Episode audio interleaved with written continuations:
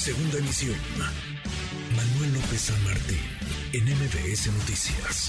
Le agradezco estos minutos al diputado Enrique Vargas, legislador, coordinador del grupo parlamentario del PAN en el Estado de México, exalcalde de Whisky Lucan. Enrique, ¿cómo estás, diputado? Gracias. Manuel, ¿cómo estás? Muy buenas tardes a ti y a todo tu auditorio. Gracias por platicar con nosotros. Eh, ¿No están muy adelantados los tiempos como para andar en estas o ya era, pues, ahora, ahora o nunca, Enrique? Mira, eh, la verdad es que Morena lo que hizo con esta eh, encuesta amañada, una encuesta que realmente no refleja, no, no refleja los números que son, pues obviamente eh, Acción Nacional, mi jefe nacional Marco Cortés, decidió ya tomar la decisión de decir en Acción Nacional estamos listos. Y así es, Manuel, estamos listos, seguimos recorriendo una y otra vez el Estado de México, los números son muy positivos, todos los estudios cualitativos, cuantitativos, antropológicos que hemos hecho en el partido, la verdad es que eh, nos ponen en números muy positivos y por eso fue la decisión de Marco de decir vamos para adelante. Ahora, tú te ves como, como candidato, aunque hay quien dice, ¿qué va a pasar con la alianza PAN-PRI-PRD? ¿Qué piensas? ¿Qué se ve en el horizonte? Mira, esto es eh, un trabajo que se tiene que hacer de, los partidos políticos, primero de saber qué es lo que quiere y qué necesita el Estado de México, para voltearnos y decirles, vamos a trabajar por ello, vamos a trabajar para sacar adelante a nuestro Estado de México y después obviamente que haya un eh, trabajo de saber si vamos en alianza y quién es el mejor posicionado. Nosotros no tenemos duda que los números son eh, muy positivos.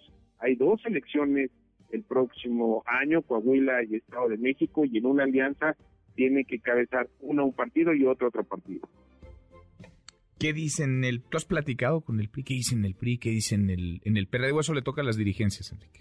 No, eso lo, le, tocan a las dirigencias.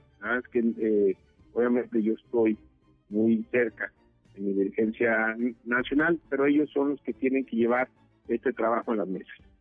Ahora, eh, tú tienes claridad de que quieres estar en la boleta. ¿Qué números traes? Digamos, ¿con qué te presentas? ¿Con qué, con qué argumentos para, pues para esta carrera? Todavía falta un buen rato. Estamos a casi un año de esa contienda, pero parece que estuviera a la vuelta de la esquina. Mira, los números que nosotros traemos como candidatos, nombre a nombre, estamos ya tres puntos arriba de Delfina, nombre a nombre. Cambia sí cuando entra el tema compartidos, que ahí estamos en, el tracking, estamos entre 7 y 9 puntos abajo. Obviamente esos en los próximos meses se pueden ir subiendo sin ningún problema y en campaña más. Pero en los estudios cualitativos, en los cuantitativos, que son realmente lo que refleja lo que piensa la gente, la verdad es que nos va muy bien, muy en positivo. Nosotros ya demostramos lo que es saber gobernar. Bueno, nosotros ya demostramos lo que es tener un municipio seguro, que la seguridad pública es la exigencia número uno del país. Nosotros ya hemos demostrado que sí lo sabemos hacer. Y por eso en todos estos estudios, eh, que, que, no son mediciones, que son completamente diferentes, pero es lo que sabemos qué dice el Estado de México, qué dicen los ciudadanos, y por eso salimos muy, muy echados para adelante.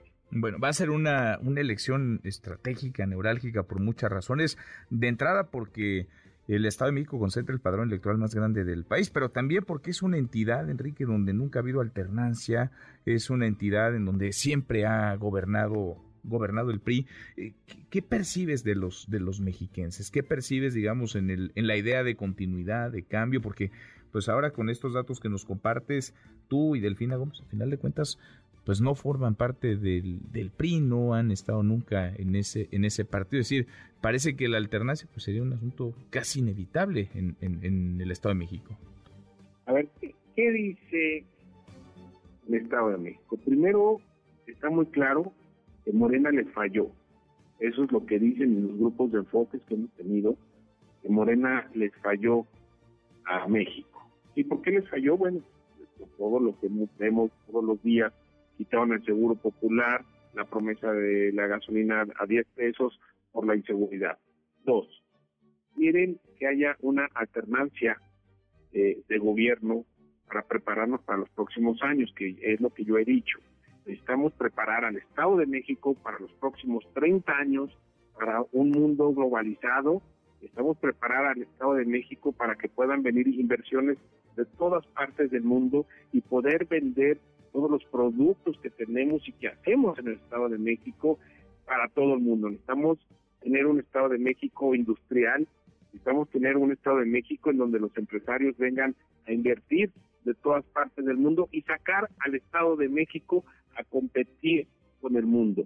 Tenemos todo para hacerlo. Si fuéramos un país, seríamos el país número 79 en el mundo. Y por eso tenemos que preparar al Estado de México para las próximas generaciones. Bueno, pues ya arrancó esta contienda, ya, ya inició, se había adelantado ayer Morena, hoy Marco Cortés pone tu nombre sobre la mesa, tú lo habías dicho desde hace tiempo en corto y también en voz alta. Enrique, vas por esta, por esta candidatura y vas por la gubernatura. Seguimos platicando en el camino, gracias como siempre.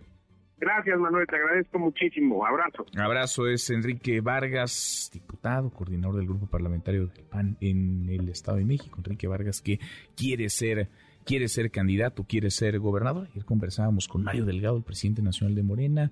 Ayer se da esta definición. Ninguna sorpresa, estaba cantadísimo. Delfina Gómez va a ser la candidata de Morena al Estado de México.